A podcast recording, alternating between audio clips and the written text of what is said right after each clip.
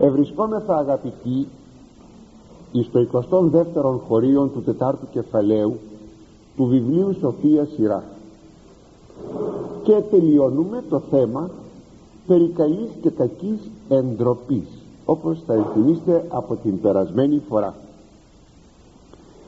Μη λάβεις πρόσωπον κατά της ψυχής σου και μη εντραπείς εις πτώσιν σου.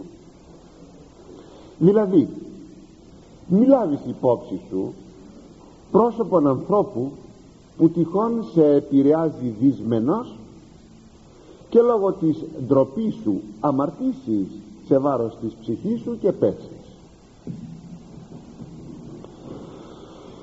είναι πολύ γνωστό από μια κακή εκτίμηση της ευγενίας όταν ένα κατά κόσμον ανώτερον πρόσωπον έρχεται και μας επηρεάζει η αμαρτωλά. Είναι κάτι που λίγο πολύ όλοι το έχουμε πάθει και το παθαίνουμε αυτό. Και ή δεν έχουμε τη δύναμη ή ντρεπόμαστε να αποκοπούμε από αυτό το πρόσωπο. Αυτό μένουμε κοντά τους και αμαρτάνουμε. Αυτό το πρόσωπο μπορεί να είναι συγκυρικό μας μπορεί να είναι φιλικό μας γειτονάς μας να είναι όπως και αν έχει το πράγμα το θέμα είναι ότι μπορεί να μας επηρεάσει δυσμενός αλλά κυρίως επικρατεί αυτή η περίπτωση μεταξύ προϊσταμένου και υφισταμένου που εδώ κάποτε υπάρχουν και άλλοι λόγοι όχι μόνο απλώς η ντροπή όπως επί παραδείγματι είναι λόγοι συμφερόντων που δεν μπορεί κανείς να κάνει διαφορετικά διότι αλλιώτικα ε, τα συμφέροντά του θα μπορούσαν να μειωθούν, να ζημιωθούν. Εάν αυτός είναι υφιστάμενος και ο άλλος είναι προϊστάμενος. Εάν είναι ένα πρόσωπο που, που από το οποίο συνδράμεται κανείς ε, υλικός με χρήματα. Αλλά επάνω σε αυτό αγαπητοί μου ο Κύριος είπε τους εξής σκληρούς και απολύτους λόγους. Είδε ο οφθαλμός σου ο δεξιός. Σκανδαλίζησε έξελε αυτόν και βάλε από σου. Συμφέρει γα, γάρση ή να απόλυτε εν των μελών σου και μη όλον το σώμα σου βληθεί εις γέεναν και ή η δεξιά σου χείρι σκανδαλίζησε και τα λοιπά. Δηλαδή εάν το δεξί σου μάτι σε σκανδαλίζει βγάλ το. Σε συμφέρει να μπεις λέγει στη Βασιλεία του Θεού χωρίς ένα μάτι παρά να μπεις με δύο μάτια στην κόλαση βεβαίως από την πείρα που ξέρω με τον Αγίον κανένας ποτέ δεν έβγαλε το μάτι του. Συνεπώς ο λόγος εδώ είναι θα λέγαμε παραβολικός, παροιμιακός. Θέλει να πει το εξής εάν έχεις ένα πρόσωπο ή πράγμα το οποίο μπορεί να είναι πολύτιμο σαν το δεξί σου μάτι γι' αυτό λέει δεξί ή σαν το, σαν το δεξί σου χέρι μη διστάσεις εάν αυτό το μάτι σου ή το χέρι σου σε σκανδαλίζει δηλαδή δεν σε αφήνει να προχωρήσεις την πνευματική ζωή μη διστάσεις να το βγάλεις το μάτι σου να κόψεις το χέρι σου ή να κόψεις το πόδι σου δηλαδή μη διστάσεις να αποκοπείς από οποιοδήποτε συμφέρον και αν έχεις οποιοδήποτε. Μην επικαλεστείς και πεις ότι μα ζω από τον άνθρωπο αυτόν. Τι να κάνω; Μην το πεις. Ο Κύριος αυτό απήντησε. Είναι σαν να αγνοούμε τον Θεό και την πρόνοιά Του και την αγάπη Του και επιμένουμε να είμαστε προσκολλημένοι σε ένα πρόσωπο το οποίο μας επηρεάζει δυσμενώς. Δηλαδή μας κάνει να αμαρτάνουμε ή να αμαρτάνουμε και μαζί. Του και δεν εννοούμε να αποκοπούμε γιατί αποβλέπουμε εις το συμφέρον μας. Εάν πάλι ο προϊστάμενος ο ανώτερός μας εκείνος από τον οποίο εξαρτώμεθα είναι πρόσωπο το οποίο μας επηρεάζει όχι ηθικός αλλά ιδεολογικός. Προσπαθεί δηλαδή να μας κάνει να δεχθούμε πράγματα τα οποία δεν πρέπει να δεχθούμε. Σε αυτή την περίπτωση δεν έχουμε παρά να του πούμε πειθαρχήν δίθεο μάλλον ή ανθρώπους πρέπει μάλλον να πειθαρχούμε στο Θεό παρά στους ανθρώπους ένα θαυμάσιο παράδειγμα εμπροκειμένο μας ηθικής μας δίδεται από τον Ιωσήφ τον Πάγκαλον τον ιόν του Ιακώβ που επολύθη από τα αδέλφια του στην Αίγυπτο. Και ήτο πανέμορφος μας το λέγει η Αγία Γραφή αυτό νεαρότατος και η σύζυγος του Πετεφρή έριξε τα μάτια της αμαρτωλά επάνω εις των νέων αυτών. Και εδώ όχι απλώς εξηρτώντο τα συμφέροντά του από τα αφεντικά του αλλά ήταν δούλος που σημαίνει δεν μπορούσε ας το πούμε κατά τους ανθρωπίνους νόμους δεν μπορούσε να αντιδράσει διότι το αφεντικό είχε απόλυτη εξουσία και επί του σώματος και επί της ψυχής του δούλου του την εποχή εκείνη. Συνεπώς εκινδύνευε αν έλεγε ένα όχι κι όμως αγαπητοί από τις πολλές πολιορκίες που του έκανε η κυρία του έφτασε να πει το όχι. Και μάλιστα ένα όχι τόσο δυνατό.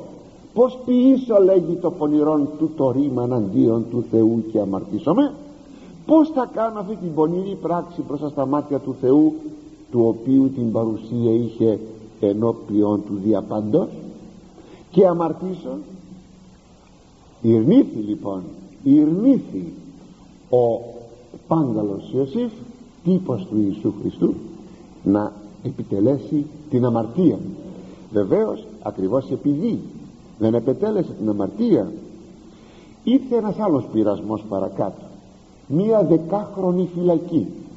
Είναι αγαπητή εκείνο που πολλές φορές παθαίνουμε όλοι μας όταν ξεκινήσουμε μία πνευματική ζωή. Πνευματική ζωή με συνέπεια. Να ξεκοπούμε από κάτι το οποίο μας βλάπτει όπως εμπροκειμένο ο Ιωσήφ να παθαίνουμε ζημιές. Και πολλές φορές αναρωτιόμαστε μα γιατί παθαίνουμε ζημιές; Ή αρρώστιες ή να το πω έτσι κακοτυχίες κλπ. Στραβά ανάποδα τι θα μπορούσε στραβότερο να συμβεί στον Ιωσήφ από την δεκάχρονη φυλακή του μέσα στον Μπουντρούμι και όμως αγαπητοί είχε αναπαυμένη τη συνείδησή του ότι έκανε εκείνο το οποίο έπρεπε να κάνει. Και ο Θεός τον έβγαλε από εκεί αφού πέρασε αυτή τη δεκάχρονη δοκιμασία τον έβγαλε από εκεί και τον ανέδειξε αντιβασιλέα της Αιγύπτου. Βεβαίως εμάς δεν θα, δεν θα μας αναδείξει αντιβασιλής ή βασιλής αλλά θα μας αναδείξει ναι ναι βασιλής. Διότι ο ίδιος είπε ότι είπε θα ιερείς και βασιλείς βασίλειον ιεράτευμα. Όπως λέγει στο πρώτο κεφάλαιο της Αποκαλύψεως. Μας αναδεικνύει ιερείς και βασιλείς ναι στη βασιλεία του. Όχι σε κάποια Αίγυπτο αλλά στη βασιλεία του την αιωνία του βασιλείου. Και ερχόμεθα εις τους δύο επομένους στίχους 23 και 24 μη κολλήσεις λόγων εν καιρό σωτηρίας εν γαρ λόγο γνωστήσετε σοφία και παιδεία εν ρήματι γλώσσης δηλαδή μη κρατείς λόγων δηλαδή μη σιωπάς μη σιγείς αποτροπή. Σε περίπτωση που θα προξενούσε σωτηρία η ομιλία σου σε σένα και εις τους ακροατάς σου διότι με τον λόγο γίνεται γνωστή η αλήθεια και με τη γλώσσα που μιλάει γίνεται η διόρθωση. Συνεπώς πρέπει να ομιλήσεις. Είναι γνωστό ότι η ανθρωπίνη γλώσσα όσο και αν είναι ανεπτυγμένη η γραμματική της και το συντακτικό της όπως επί παραδείγματι είναι η δική μας πλουσιοτάτη ελληνική γλώσσα πάντοτε θα παραμένει μια ανθρωπίνη γλώσσα ατελής. Πάντοτε. Το βλέπουμε αυτό όταν θέλουμε να μεταφράσουμε ένα αρχαίο κείμενο. Λέμε τι εννοεί εδώ μήπως εννοεί αυτό ή εννοεί εκείνο. Βέβαια την εποχή εκείνη που διάβαζαν όπως το κείμενο που τώρα αναλύουμε οι αναγνώστες καταλάβαιναν. Όχι ότι μας είναι άγνωστες πολλές φορές ε, άγνωστη η σύνταξη κάποτε ναι. Ή η γραμματική κάποτε ναι. Κυρίως τα νοήματα παίρνουν μια άλλη σημασία δηλαδή καταλαβαίνετε ότι πάντοτε μια γλώσσα ε, είναι ατελής. Δεν είναι ποτέ τελεία έτσι από την ατέλεια μιας γλώσσης και εδώ που τα λέμε να μιλούσαμε και σωστά ο λόγος να μιλάει κανείς και σωστά πόσο μάλλον να μην μιλάει και σωστά ούτε γραμματικά ούτε συντακτικά ούτε τίποτα ούτε καν ενοιολογικά. Να χρησιμοποιεί αν δεν ξέρει γράμματα να χρησιμοποιεί και λέξεις που έχουν άλλη σημασία άντε να καταλάβεις. Κάτι που το αντιμετωπίζουμε πολύ συχνά το παρατηρώ στην εξομολόγηση. Προσπαθώ να βγάλω νόημα από εκείνο που μου λέει ο άλλος. Τι θέλει να πει; Γιατί λέει λέξεις που δεν έχουν τη θέση τους όπως ε, ήδη ε, λέγει ε, την εξομολόγηση το πρόσωπο αυτό. Έτσι δημιουργούνται προβλήματα αγαπητοί μου ε, σχέσεως με τους ανθρώπους. Προβλήματα συνεννοήσεως. Είναι δε γνωστό ότι επειδή ακριβώς άλλα εννοεί εκείνα που λέγει αυτός που λέγει άλλα καταλαβαίνει εκείνος που καταλαβαίνει δημιουργούνται παρεξηγήσεις. Και πότε σου το είπα εγώ αυτό; Μα μου το πες λέει ο άλλος. Μα δεν σου το είπα. Και να έχουν όλοι δίκιο.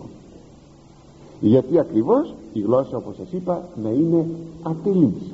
Συνεπώς χρειάζεται μία διασάφησης ε, γιατί αλλιώτικα υπάρχει ο κίνδυνος πάντοτε μιας παρεξηγήσεως. Προσέξτε χρειάζεται πάντοτε μία διασάφησης. Γι' αυτό λέγει μη κολλήσεις λόγο λόγων εν καιρός σωτηρίας. Εν γάρ λόγο γνωστήσετε σοφία. Γιατί με το λόγο θα γίνει γνωστή η σοφία αλλά και παιδεία εν ρήμα της γλώσσης αλλά και η διόρθωσης θα γίνει πάλι με τη γλώσσα είναι λοιπόν σπουδαίο να υπάρχει όπως σας είπα η διασάφηση. Αλλά πρέπει να πούμε ότι κι αν τελεία γλώσσα είχαμε ακόμα και διασαφήσεις να κάναμε πάλι υπάρχει ο κίνδυνος παρεξηγήσεων. Τότε θα μου πείτε τι μένει πια. Ε, μένει ακόμα ένα περιθώριο διότι δεν συντελεί μόνο στην ατέλεια της γλώσσης ό,τι ο άλλος θα καταλάβει αλλά και οι ψυχικές διαθέσεις εκείνου που θα μιλήσει και εκείνου που θα ακούσει. Πολλά τις ποικίλουν. Πως εκλαμβάνω κάποια στιγμή εγώ γιατί είμαι θυμωμένος, είμαι κουρασμένος, είμαι στεναχωρημένος έχω το μυαλό μου κάπου αλλού δηλαδή έχω καταστάσεις ψυχοσωματικές τέτοιες ή ποιες είναι οι σχέσεις με το πρόσωπο αυτό το συμπαθώ δεν το συμπαθώ το προσέχω δεν το προσέχω. Όλα αυτά συντελούν αν θα καταλάβω καλά εκείνο το οποίο θα μου πει. Διότι αμέσως αρπάζομαι και μπορεί να, να πιαστώ με τον άλλον. Να παρεξηγηθώ. Τι είναι λοιπόν εκείνο που συμπληρώνει την έλλειψη μιας γλώσσης; Και είναι κάτι που πολλές φορές ξέρετε το έχω σκεφτεί. Γιατί δεν θα μπορούσε ο Θεός να κάνει μια τελεία γλώσσα σε εμάς τους ανθρώπους; Γιατί την κάνει μια τελή καταρχάς επιγεία. Δεν μπορούν να εκφραστούν στη γλώσσα μας ουράνιες πραγματικότητες και δεύτερον επί των επιγείων πραγμάτων η γλώσσα μας να είναι ατελής. Γι' αυτό λέγει ο Απόστολος Παύλος εάν θες γλώσσα των ανθρώπων αλλά και των αγγέλων δηλαδή αν υποτεθεί ότι έχω μια, ένα τελειότερο όργανο συνεννοήσεως τι είναι εκείνο που διορθώνει την ατέλεια μιας γλώσσης; Όχι μόνο η διασάφηση αλλά η αγάπη και η ταπείνωση και νομίζω ότι ο Θεός δεν έκανε τη γλώσσα τελεία ακριβώς για να μην υπάρχει μία τελεία συνεννόησης με μόνη τη διασάφηση με μόνη τη γλώσσα αλλά να μπουν και άλλα στοιχεία τα στοιχεία της αγάπης και της ταπεινώσεως. Όταν έχω αγάπη όταν έχω ταπείνωση θα πω ε ίσως δεν το είπε καλά κατάλαβα τι θέλει να πει ή επιτέλους έχει αυτό που είπε δεν βαριέσαι βλέπετε η αγάπη τα διορθώνει. Αλλά και η ταπείνωση τα διορθώνει. Αλλά πέραν όμως από την ταπείνωση και την αγάπη είναι και ένα άλλο στοιχείο. Είναι η διάκριση. Αυτό το στοιχείο ας το προσέξουμε. Τι εννοώ τώρα εδώ διάκριση; Επάνω στο προκείμενο θέμα. Αν κάποτε πρέπει να διασαφίσω κάτι με τον άλλον για να άρω να σηκώσω μια παρεξήγηση μπορεί να φτάσω αγαπητοί μου να τα κάνω χειρότερα. Έτσι να γίνει παρεξήγηση. Εάν πάω να διορθώσω ή να γίνει παρεξήγηση γιατί και διόρθωσα.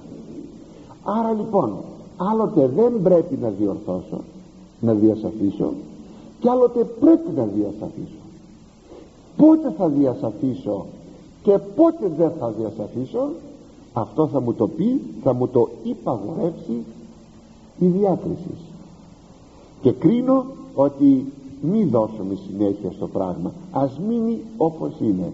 Δεν χρειάζονται εξηγήσεις, γιατί οι παραπέρα εξηγήσεις δημιουργούν παρεξηγήσεις. Κάποτε όμως πρέπει να γίνει εξήγηση για να έρθει η παρεξήγηση. Γι' αυτό λέγει και η Αγία Γραφή καιρός του λαλήν καιρός του σιγάν ξέρω πότε θα πρέπει να μιλήσω πότε δεν θα πρέπει να μιλήσω πότε θα διασαφίσω και πότε δεν θα διασαφίσω εκεί όμως που είναι πολύ σημαντικό για να μιλήσω είναι στο θέμα της αγωγής. Βλέπετε αν προσέξατε τα χωρία αυτά και τον, του βιβλίου των Παριμιών και του βιβλίου Σοφίας Σολομώντος και του βιβλίου Σοφίας Σιράκ όπως είναι τα διατυπωμένα τα χωρία αυτά τα γνωμικά ε, αφήνουν περιθώρια να βάλει κανείς πολλές πλευρές πολλές όψεις. Αν το έχετε προσέξει. Γι' αυτό εκμεταλλεύεται ο, ο ερμηνευτής αυτό το την γενική θα λέγαμε φόρμα του, του τύπου του, του χωρίου για να πάρει πολλές πτυχές. Αυτό είναι ένα πολύ σπουδαίο πράγμα. Κάνει το θέμα πλούσιο. Λοιπόν μη κολλήσεις λόγων επαναλαμβάνω το χωρίο μην εμποδίσεις λόγων όταν υπάρχει ανάγκη καιρός σωτηρίας. Ποιος είναι τώρα αυτός ο λόγος που δεν πρέπει να εμποδιστεί στο θέμα της αγωγής; Όταν το παιδί μας παρουσιάζει ελαττώματα, σφάλματα κακίες παρεκτροπές πρέπει να μιλήσουμε και πρέπει να διορθώσουμε τελευταία στο πρόγραμμα ε, της εκπαιδεύσεως στο δημοτικό σχολείο άκουσα ελπίζω να είναι αληθές δεν ξέρω έτσι άκουσα ότι δεν θα διορθώνετε τα λάθη στα παιδιά. Αυτό είναι αντίθετο στο πνεύμα του χωρίου το οποίο τώρα αναλύομαι. Διότι αν δεν διορθώσω πως το παιδί μου θα μάθει που σφάλεται που κάνει λάθος. Και εμένα στο σχολείο αν πρέπει να διορθώσω την έκθεσή του ή όχι. Για μη καταπιεστεί δίθεν τάχα αλλά γενικά τόσα πράγματα το παιδί παρουσιάζει. Δεν θα διορθώσω. Δεν θα μιλήσω. Προέχον θέμα όμως είναι το γενετήσιο. Εκεί δεν θα μιλήσω. Θα μιλήσω. Αλλά θα μιλήσω όταν πρέπει. Θα μιλήσω όπως πρέπει. Όποτε πρέπει. Δεν μπορώ να μιλήσω άκερα δεν μπορώ να μιλήσω παραπάνω από εκείνο το οποίο πρέπει να ομιλήσω.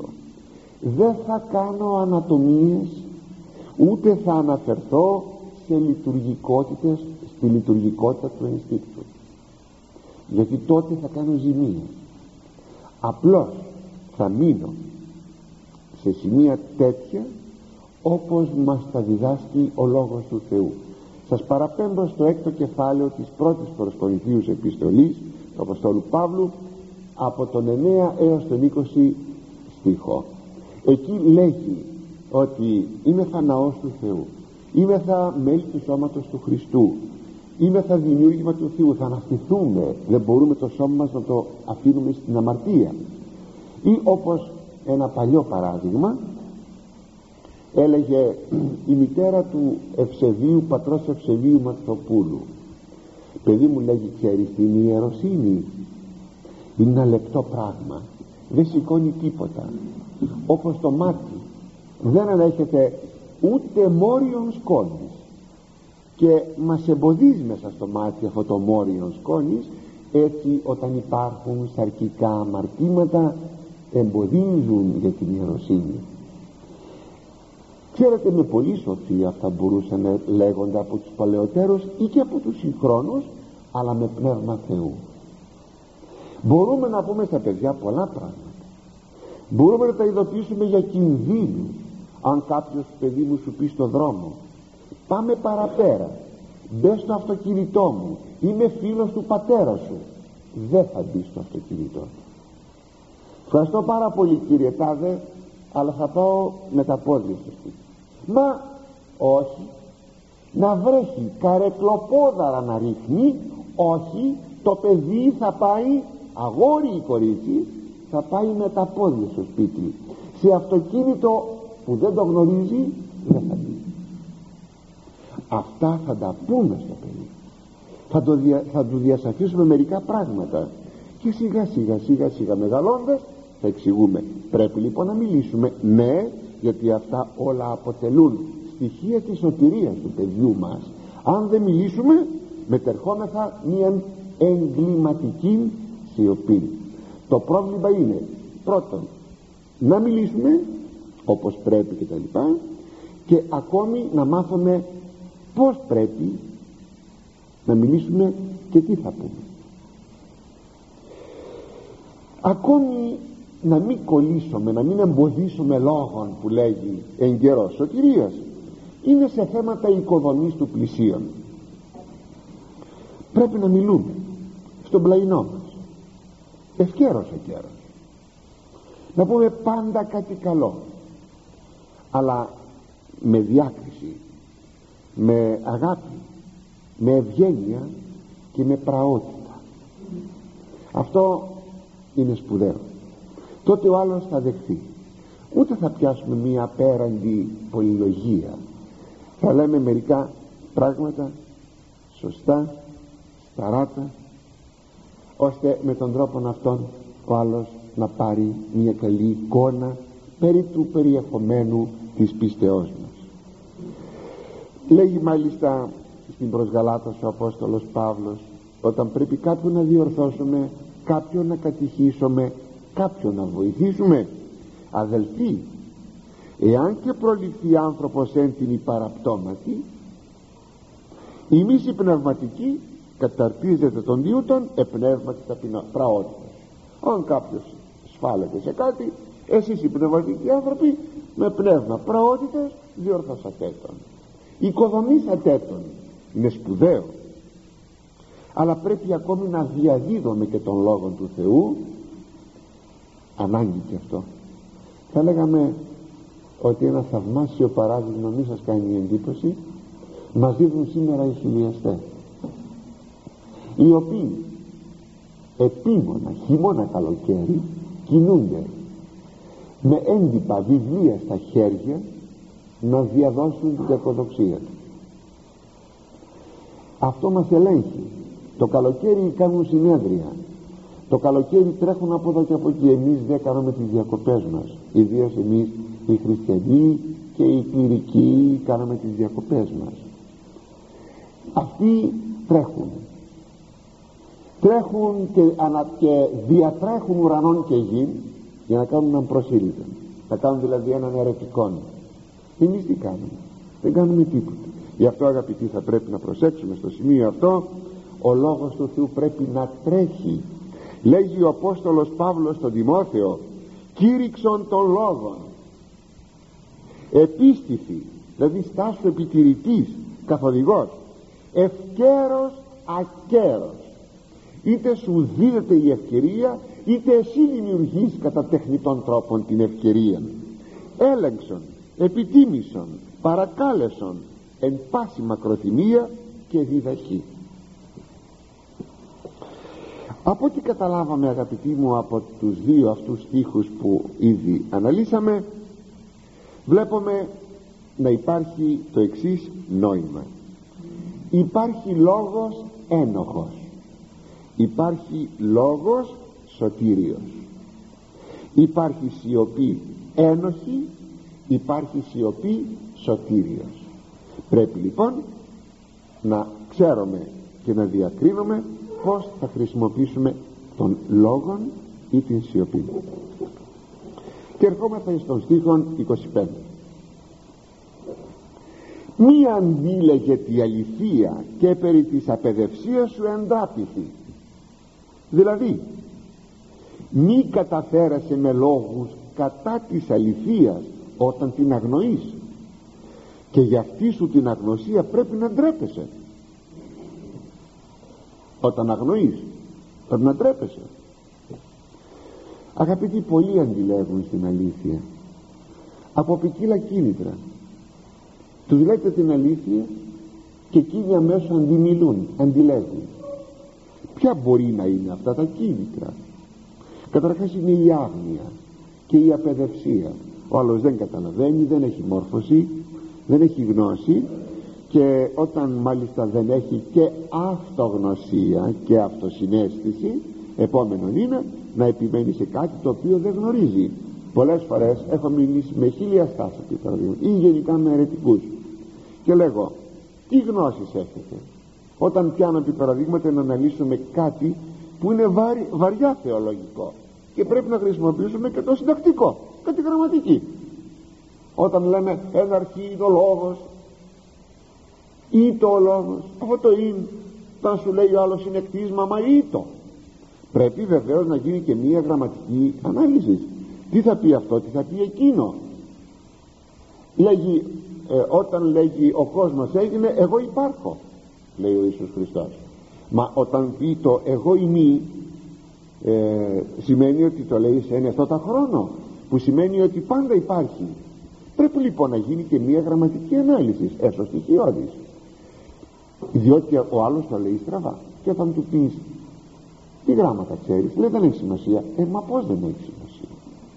Πιάνεσαι με θέματα τα οποία δεν γνωρίζεις και δείχνεις την απεδευσία σου και με τον τρόπο αυτόν μπαίνεις σε χωράφια τα οποία δεν μπορείς εσύ να τα βγάλεις πέρα. Δεν μπορείς να οργώσεις εκεί μέσα. Δεν είναι αφρασίτης. Αν αμφισβητητός είναι αφρασίτης ώστε λοιπόν βλέπουμε αγαπητοί μου ότι δεν είναι αμαρτία στην τελευταία ανάλυση να έχει μια άγνοια είναι. Θα το πούμε λίγο πιο κάτω αυτό. Αλλά λίγη αυτογνωσία. Δεν μπορώ να πιάσω πράγματα τα οποία δεν είναι στη δικαιοδοσία μου. Δεύτερο κίνητρο που μπορεί κανείς να αντιλέγει στην αλήθεια είναι το εξής είναι τα ιδιωτελή του συμφέροντα. Όταν έχει συμφέροντα και τότε αρχίζει να αντιλέγει στην αλήθεια ένα τυπικό παράδειγμα ήσαν οι Φαρισαίοι και οι άρχοντες του λαού οι οποίοι αντέλεγον εις τον Κύριον γιατί λέτε. Βέβαια βασικά και γενικά ήταν διαφθαρμένος ο βίος τους αλλά για να μην χάσουν τις θέσεις τους και τα αξιώματά τους ακούστε αγαπητοί μου τι έλεγαν. Τι ποιούμε τι να κάνουμε λέγει ότι ούτως ο άνθρωπος πολλά σημεία ποιεί. Αυτός ο άνθρωπος κάνει πολλά θαύματα. Αντί να χαρείτε ταλέποροι άνθρωποι αναρωτιώστε τι πρέπει να κάνετε επειδή ο άνθρωπος αυτός κάνει τέτοια θαύματα. Ήδη ο λαός είπε ποτέ δεν ακούσαμε άνθρωπο να μιλάει έτσι. Ποτέ από αιώνος δεν είδαμε θαύματα τέτοια εάν αφόμεν αυτόν ούτω πάντες πιστεύσεως είναι σε αυτόν. Αν τον αφήσουμε όλοι θα τον ακολουθήσουν. Και ελεύσονται οι Ρωμαίοι και αρούσιν ημών και των τόπων και το έθνος. Θα μας ξεκάνουν οι Ρωμαίοι. Γιατί από πού και ως πού. Κοιτούσαν τη θεσούλα του. Κοιτούσαν τα αξιώματά του. Ήσαν συνδεδεμένοι με τις ρωμαϊκές αρχές. Και ήσαν βολεμένοι θαυμάσια. Ένας λοιπόν Ιησούς για αυτούς ήταν ο χληρός. Έπρεπε συνεπώς να αντιλέγουν σε ό,τι εκείνος έλεγε. Τρίτο κίνητρο. Τρίτον κίνητρο. Όταν κανείς από μια εγωπάθεια και από μια δαιμονική ενέργεια στρέφεται εναντίον της αληθείας. Ένα πάλι τυπικό παράδειγμα σε αυτή την περίπτωση είναι ο Ηλίμας ο μάγος στην Κύπρο όταν ο Απόστολος Παύλος και ο Απόστολος Βαρνάβας έφτασαν εκεί και επεστέφθησαν εζήτησε μάλλον ο Ανθίπατος Σέργιος Παύλος να τους ακούσει τότε ο Ηλίμας ο μάγος ζητούσε να διαστρέψει την αλήθεια ζητών διαστρέψε τον Ανθίπατον από της πίστεως αντέλεγε επίμονα.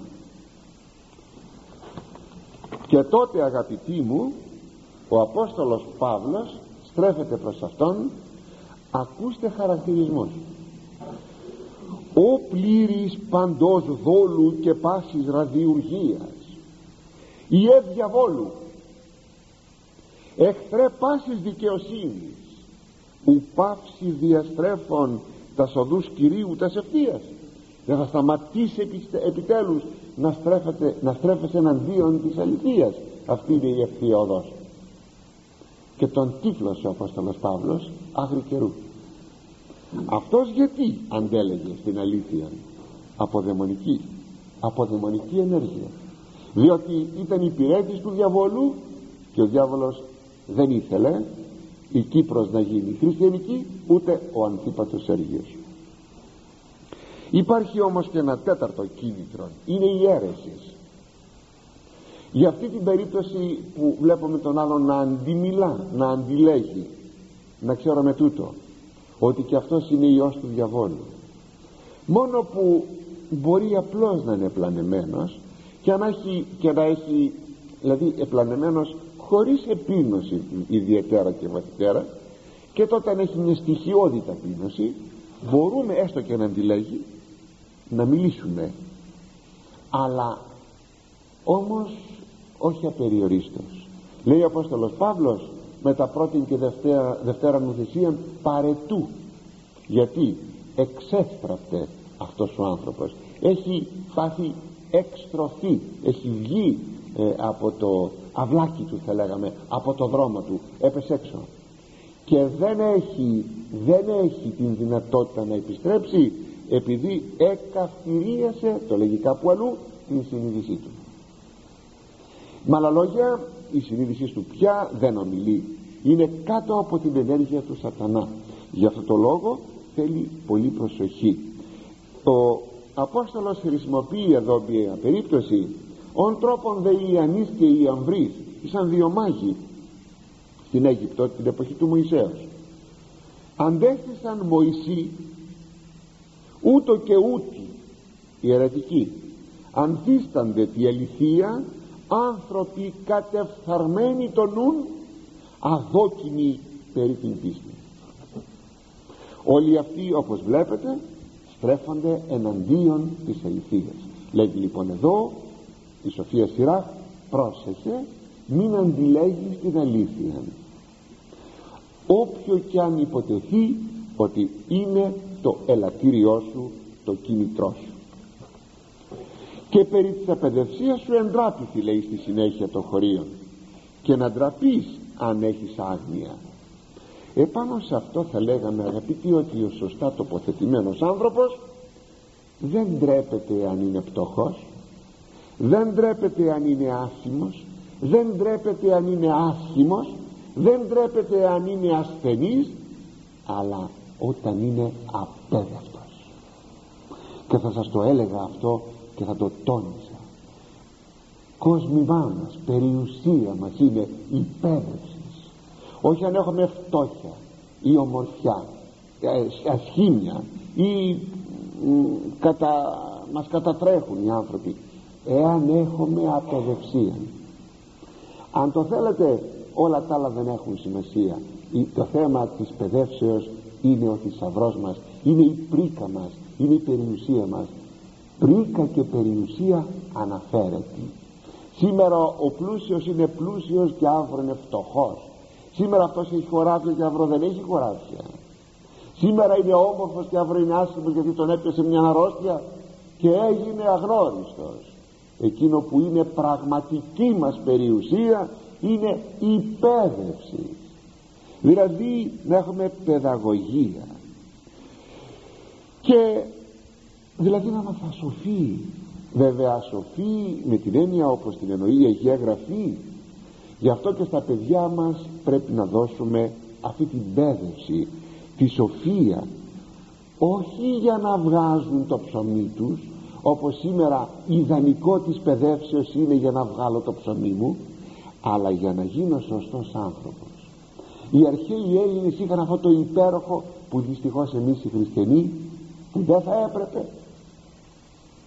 Είμαι θα πίσω τι δηλαδή στην αρχαία αναγωγή συγγνώμη στην αρχαία μόρφωση δεν απέβλεπαν το να βγάλεις το ψωμί σου. Δηλαδή αν μάθαινα γράμματα αν πήγαινα στο σχολείο μάθαινα να ομιλώ μάθαινα να φιλοσοφώ δεν το έκανα για να βγάλω το ψωμί μου αλλά για να αποκτήσω μόρφωση πέδευση. Και μάλιστα ολοκληρωμένη πέδευση. Όχι απλώς γράμματα όπως σήμερα εννοούμε το πράγμα να πάω στο σχολείο να μάθω γράμματα. Αλλά πέδευση και του χαρακτήρος όχι μόνο του νου. Πλήρης ολοκληρωμένη πέδευση. Για να, ξαναλέγω, για να γίνομαι σωστοί άνθρωποι το λέγω για να το ξέρετε και σε τούτο το σημείο. Το παιδί σας έμαθε γράμματα και πήρε αρκετή πέδευση αλλά αν είναι κορίτσι δεν θέλει να εργαστεί έξω. Μην το πιέζετε να εργαστεί. Αν είναι αγόρι και κάνει ένα πολύ απλό επάγγελμα μην πείτε μα εσύ σπούδασες μα δεν σπούδασε για να βγάλει το ψωμί του. Σπούδασε για να μάθει να μάθει να γίνει άνθρωπος. Αυτό σήμερα μας είναι ακατανόητο. Δεν μπορούμε να το καταλάβουμε νομίζουμε ότι μορφώθηκα πρέπει να βγάλω λεφτά. Και η εκπαίδευση έχει πολλές πτυχές. Είναι η εκπαίδευση η θρησκευτική και η πνευματική. Είναι η εκπαίδευση η γνωσιολογική και η ειδική και η εγκυκλοπαιδική. Και να μάθω κάτι επιμέρους πολύ καλά αλλά και η εγκυκλοπαιδική μόρφωση να ξέρω πολλά πράγματα. Εκπαίδευση ακόμα κοινωνική. Να ξέρω πως να σταθώ μέσα, στη μέση σε μια κοινωνία. Εκπαίδευση θεολογική. Όχι απλώς θρησκευτική αλλά και θεολογική. Να μάθω πολλά πράγματα. Θέλετε ακόμα; Και εκπαίδευση λόγου. Να μάθουμε να ομιλούμε.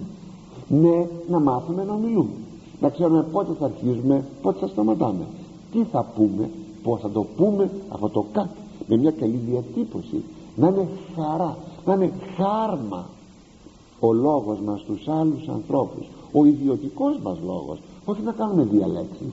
Ο ιδιωτικός μας πάμε σε ένα σπίτι να μιλήσουμε και να είναι η συζήτηση να είναι απόλαυσης. Ξέρετε σήμερα πια η συζήτηση δεν είναι απόλαυση κάποτε ήταν απόλαυση συζήτησης. Τώρα πια δεν είναι. Τώρα όλοι μιλάνε και κανείς δεν ακούει. Στον στίχο 24 λίγο πιο πάνω δηλαδή λέει ενγαρ λόγο γνωστήσετε σοφία θα γίνει γνωστή η σοφία από το λόγο σου. Πως θα μιλήσεις; Πράγματι θα λέγαμε εδώ φαίνεται στο λόγο φαίνεται η εκπαίδευση ενός ανθρώπου γι' αυτό και η κλασική παιδεία είναι θεμελιώδου σημασίας. Δεν είναι άχρηστο πράγμα να μάθω αρχαία. Και γενικά κλασική παιδεία δεν είναι άχρηστο πράγμα. Αλλά βλέπετε το βάλαμε στην άκρη σαν άχρηστο γιατί το ιδανικό μας είναι να μάθουμε γράμματα για να βγάζουμε το ψωμί μας. Να μάθουμε γράμματα για να βγάλουμε λεφτά. Και παραμερίσαμε εκείνο που κάνει τον άνθρωπο σωστόν όμορφον να ξέρει να ομιλεί να ξέρει να σκέφτεται να ξέρει να τοποθετεί τις σκέψεις του. Γι' αυτό κάποτε η έκθεση η οποία τίνει και αυτή να φύγει από τη μέση η έκθεση ήταν ένας καθρέπτης που έδειχνε αν έχεις ιδέες και πως μέσα σου τις τοποθετείς. Να μην είναι φίρδιν μίγδινοι ιδέες μέσα σου αλλά πως είναι τοποθετημένες μέσα σου αυτός είναι ο σωστός και μετρημένος άνθρωπος που τον χαίρεσαι να τον ακούς να ομιλείς. Γι' αυτό αγαπητοί μου πρέπει να επιδιώκουμε έτσι να γίνουμε. Να έχουμε πέδευση και όχι για να γίνουμε πλούσιοι ή επιτυχημένοι επαγγελματικά ή ό,τι άλλο. Αυτό. Και πάμε στον επόμενο στίχο τον 26 μη εσχυνθείς ομολογείς σε εφαμαρτίες σου και μη βιάζου ρούν ποταμού. Δηλαδή μην τρέπεσαι να ομολογείς τις αμαρτίες σου και μη γυρίζεις πίσω τη ροή του ποταμού. Δηλαδή μη δικαιολογείσαι ενώ πράγματι έσφαλες και το σφάλμα σου είναι φανερό. Μη πας να γυρίσεις πίσω εκείνο που ήδη έγινε. Ο ταπεινός άνθρωπος ομολογεί πάντοτε τα σφαλματά του και δεν προσπαθεί να τα αποκρύψει ή να τα δικαιολογήσει αυτό δεν είναι ντροπή να πει απλά ναι με συγχωρείτε ναι δεν το πρόσεξα αυτό δεν, ναι, δεν το έκανα σωστά. Βλέπετε όλοι το παθαίνουμε δικαιολογούμε αμέσως. Και κάποτε η δικαιολογία δεν μας καλύπτει. Είναι εκείνο που λέμε απλά πίσω από το δάχτυλό μου πάω να κρυφώ να κρυπτώ, κρυπτώ. Δεν με καλύπτει η δικαιολογία. Είναι ότι απλό είναι δεν είναι ντροπή. Ντροπή είναι δικαιολογητό να πω ναι με συγχωρείτε δεν με πρόσεξα. Δεν το ήθελα ή ξέρω εγώ πως έγινε. Τόσο απλά. Και να ζητήσω και συγγνώμη αυτό λέγει το χωρίο. Μη αισθηνθείς ομολογής σε εφαμαρτίες σου. Μην ντροπείς. Υπάρχει ντροπή αγαπητοί μου αμαρτημάτων που είναι ένοχη. Όταν γίνεται απόκρυψη στην μυστηριακή εξομολόγηση πάω και κρύβω εκεί. Ντρέπομαι λέει να τα πω. Αυτό, αυτή η ντροπή είναι ένοχη υπάρχει όμως και η ομολογία σφαλμάτων χωρίς δικαιολογία όπως σας είπα επάνω σε κοινά πράγματα. Σε κοινούς χαρακτήρες. Ε, ας πούμε ε, κοινού χαρακτήρως κοινά πράγματα. Την καθημερινότητα. Να πούμε απλά ναι ήταν έτσι όπως σας είπα προηγουμένως. Λέγει το βιβλίο των παροιμιών ο επικαλύπτων ασέβιαν εαυτού ούτε ευοδοθήσετε ο δε εξηγούμενος ελέγχους αγαπηθήσετε αυτός που πάει να καλύψει λέει το σφάλμα του δεν αβοδώνει όταν το ομολογεί γίνεται αγαπητός. Δείτε το εσείς πως σκέπτεστε για τον άλλον όταν ζητάει συγγνώμη. Έτσι θα σκεφτούν και οι άλλοι αγαπητοί μου για εσάς. Μεγίστης αξίας από ψυχολογικής θα λέγαμε πλευρά καλύτερα ψυχικής υγιεινής από πλευράς ψυχικής υγιεινής είναι το να μάθουμε να λέμε εκείνο το οποίο μας ενοχλεί μέσα μας. Είναι εκείνο που λέγει προσέξτε από ψυχικής υγιεινής όχι με μυστηριακή διάσταση όχι να συγχωρηθούν οι αμαρτίες μου για να ελαφρύνω. Γιατί όταν μέσα μου τα κρύπτω αυτά όλα κάποτε θα γίνω ηφαίστειο και θα σκάσω. Αυτό που λέγει ο Άγιος Ιάκωβος αδελφός Θεός εξομολογήστε αλλήλιστα παραπτώματα πες τα σφαλματά σου στον άλλον και όλος σε σένα και έφτεστε υπεραλίνων να κάνετε ευχή για τον άλλον όπως ιαθείτε για να ξεκουραστείτε και να γιατρευτείτε. Είδατε τι αξία έχει. Αλλά εγώ τα τρέχω αυτά γρήγορα γιατί βεβαίως, βεβαίως εδώ δεν κάνουμε μονογραφία αναλύσεως.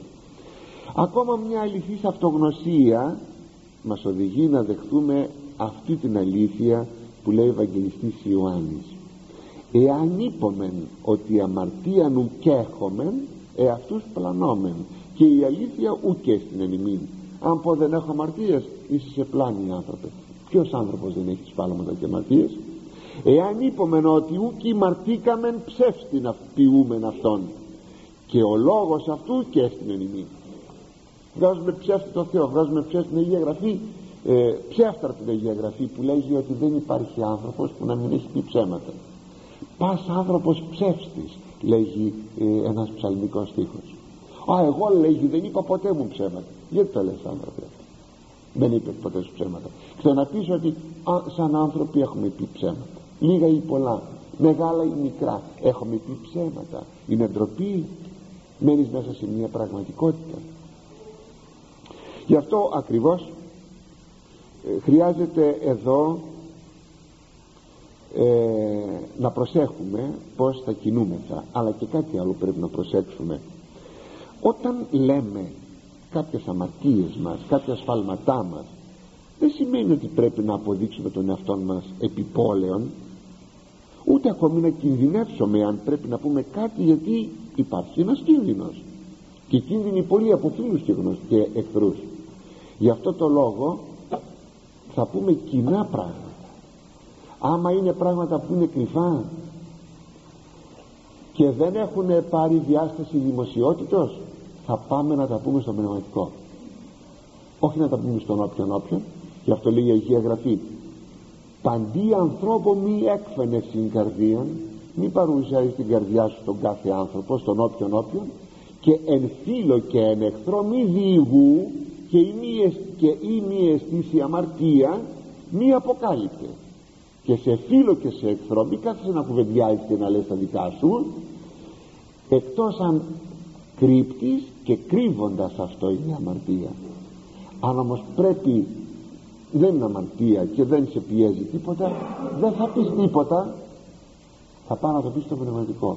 Μόνο επιτρεχόντων πραγμάτων μπορούμε κάτι να πούμε θέλει διάκριση και θέλει προσοχή.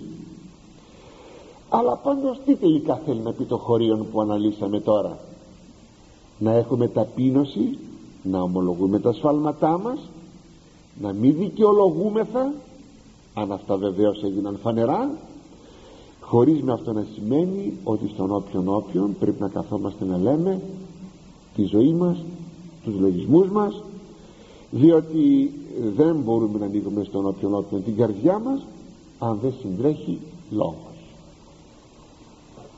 Και πηγαίνουμε στον επόμενο στίχο. Λίγο βιάζουμε για να τελειώσουμε την ενότητα αυτή όλου του κεφαλαίου που αναφέρεται στο θέμα τι πρέπει να ντρέπουμε και τι δεν πρέπει να ντρέπουμε ώστε σήμερα που είναι το τελευταίο μας θέμα να ολοκληρώσουμε ε, ενιολογικά αυτό. Στίχος 27 και μη υποστρώσεις σε αυτόν ανθρώπο μωρό και μη λάβεις πρόσωπον δυνάστου δηλαδή μην τραπείς να υποταχθείς μη, ε, μη αποτροπή υποταχθείς σε άνθρωπο ανόητον και ανήθικον. Ούτε να επηρεαστείς από εύσημα πρόσωπα και αλλάξει ο τρόπος της ζωής σου.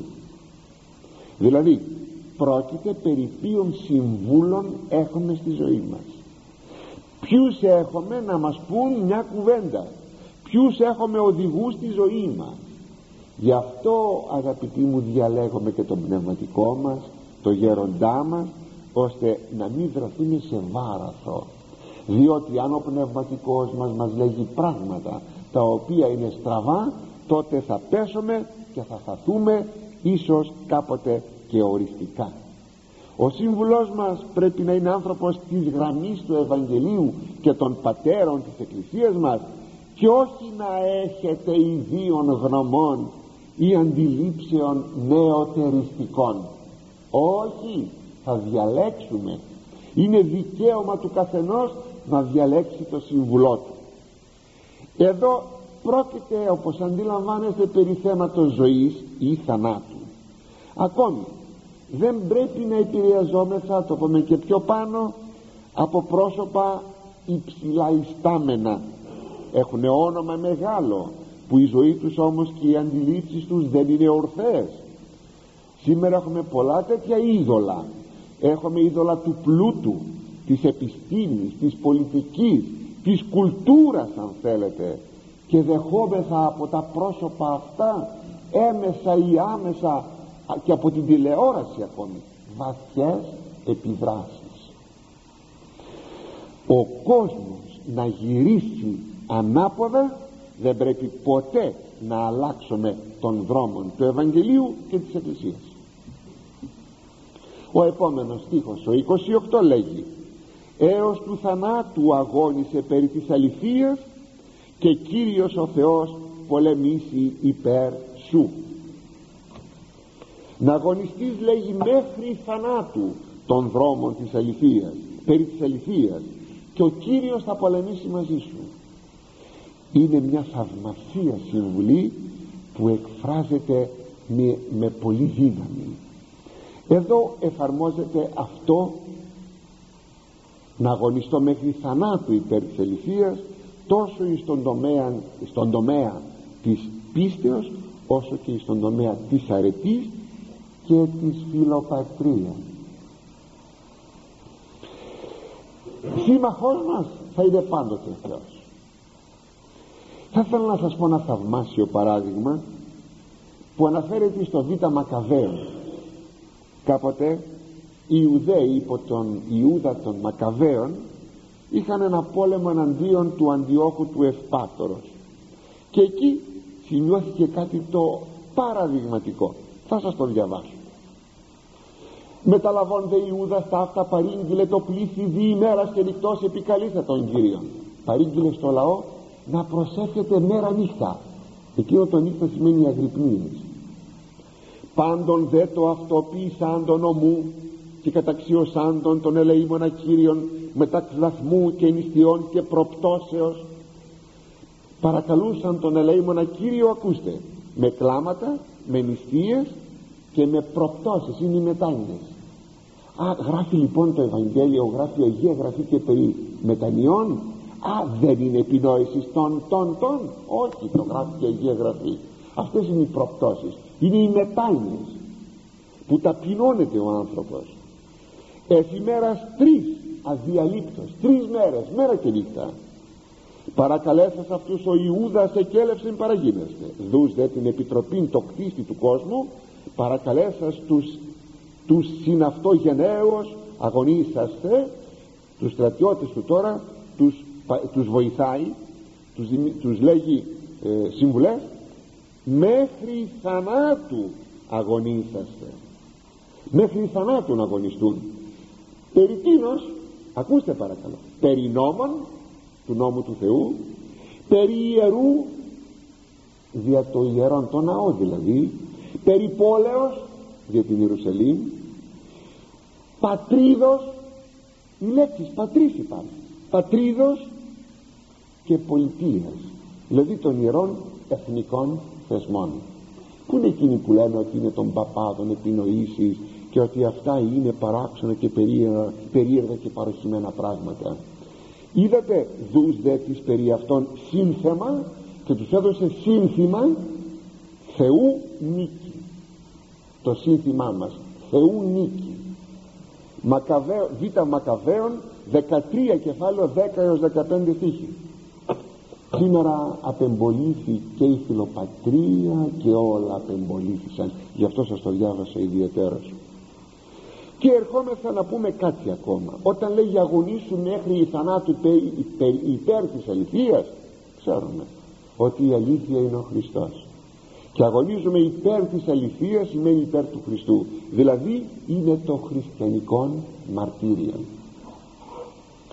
Στίχος 29 μη γίνου ταχύς εν γλώσσης σου και νοθρός και παρημένος εν της έργης σου δηλαδή μη γίνεσαι ταχύς γρήγορος εύκολος σε παχείς λόγους χωρίς τα ανάλογα έργα. Όπως αντιλαμβάνεστε εδώ έχουμε το θέμα περί συνεπίας λόγων και έργων. Αυτά που λες να τα εφαρμόζεις. Αυτό ισχύει και στα βιωτικά πράγματα όταν υποσχόμεθα λέμε με άλλες κουβέντες δεν κάνουμε τίποτα αλλά και στα πνευματικά. Και εις μεν τα βιωτικά ο λαός λέγει όταν ακούει πολλά λόγια κανείς κράτα κράτα μικρό καλάθι όταν ακούς ότι υπάρχουν πολλά κεράσια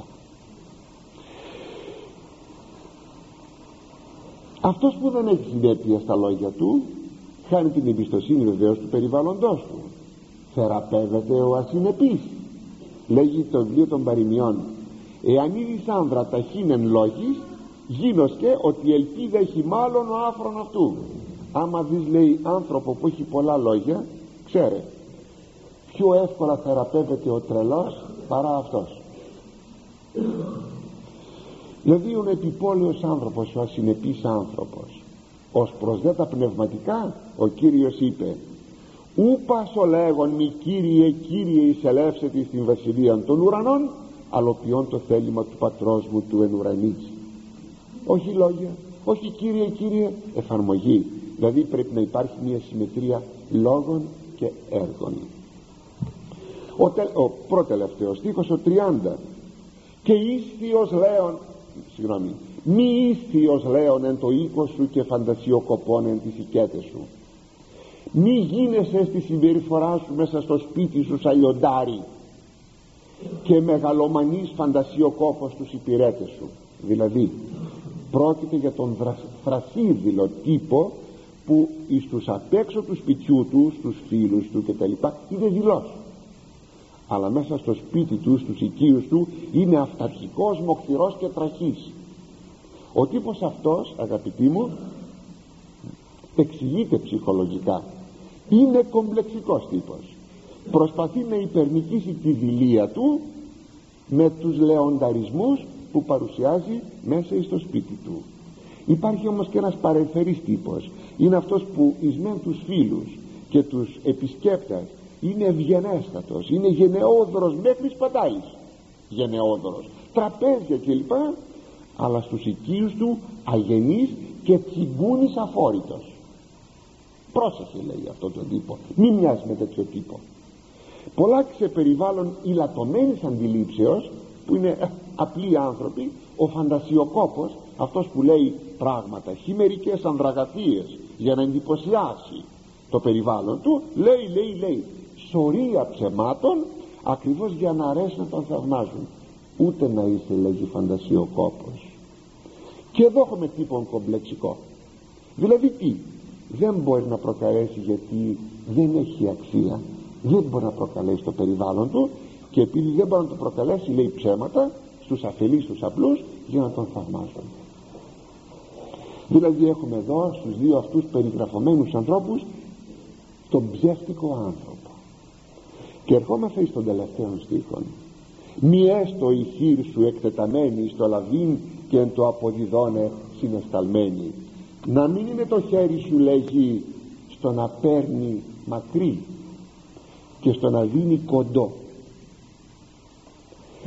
αυτό βεβαίως δεν αναφέρεται μόνο στον τομέα της ελεημοσύνης αλλά και σε κάθε σχέση μας με τους άλλους ανθρώπους. Πρόκειται περί της φιλοφρονήσεως περί της φιλοτιμίας όχι να παίρνω πιο πολλά από τους άλλους και να δίνω εγώ λιγότερα. Βεβαίως και θα πάρουμε βεβαίως και θα δώσουμε. Αλλά το βάρος πάντα πρέπει να πέφτει στο να δώσουμε. Γι' αυτό ο Κύριος είπε μακάριον εστι μάλλον διδώνει ή λαμβάνει πράξεις 20.35 το διασώζει ο Απόστολος Παύλος. Είναι ευτυχέστερο μάλλον να δίνεις παρά να παίρνεις αυτό ισχύει αγαπητοί μου και στα δωράκια που πρέπει να είναι μικρά και συχνά διότι τα δωράκια τα μικρά όχι πανάκριβα μικρά και συχνά συντηρούν την αγάπη και τη φιλία. Είναι πολύ κακό πράγμα να δωρίζουμε και να περιμένουμε να μας δώσουν και αυτοί δώρον. Όχι εμείς δωρήσαμε. Ή να κακολογήσουμε γιατί δεν μας έδωσαν δώρο. Όχι αγαπητοί αυτό το ίδιο ισχύει για κάθε περίπτωση κοινωνικής αντιλήψεως. Θα δώσω ελεημοσύνη θα δώσω να γίνει κάποια έργα ε, ξέρω εγώ υπέρ των τοχών κτλ χωρίς να περιμένω ούτε τον έπαινο ούτε τον μπράβο ούτε την δημοσίευση. Να μάθω να δίδω. Πιο πολύ να δίδω παρά να παίρνω. Εδώ αγαπητοί μου τελειώνει το τέταρτο κεφάλαιο που με τη βοήθεια του Θεού αναλύσαμε και είδαμε τι είναι ντροπή και τι δεν είναι ντροπή. Τι πρέπει να κάνουμε και τι δεν πρέπει να κάνουμε. Έτσι κλείοντας το κεφάλαιο αυτό. Ε, είδαμε πολλές πτυχές του που πως μπορούμε να ζήσουμε την πραγματική μας ζωή, την πνευματική εκείνη την οποία μας εμπνέει ο Λόγος του Θεού το Ευαγγέλιο και να γίνουμε οι σωστοί οι ολοκληρωμένοι άνθρωποι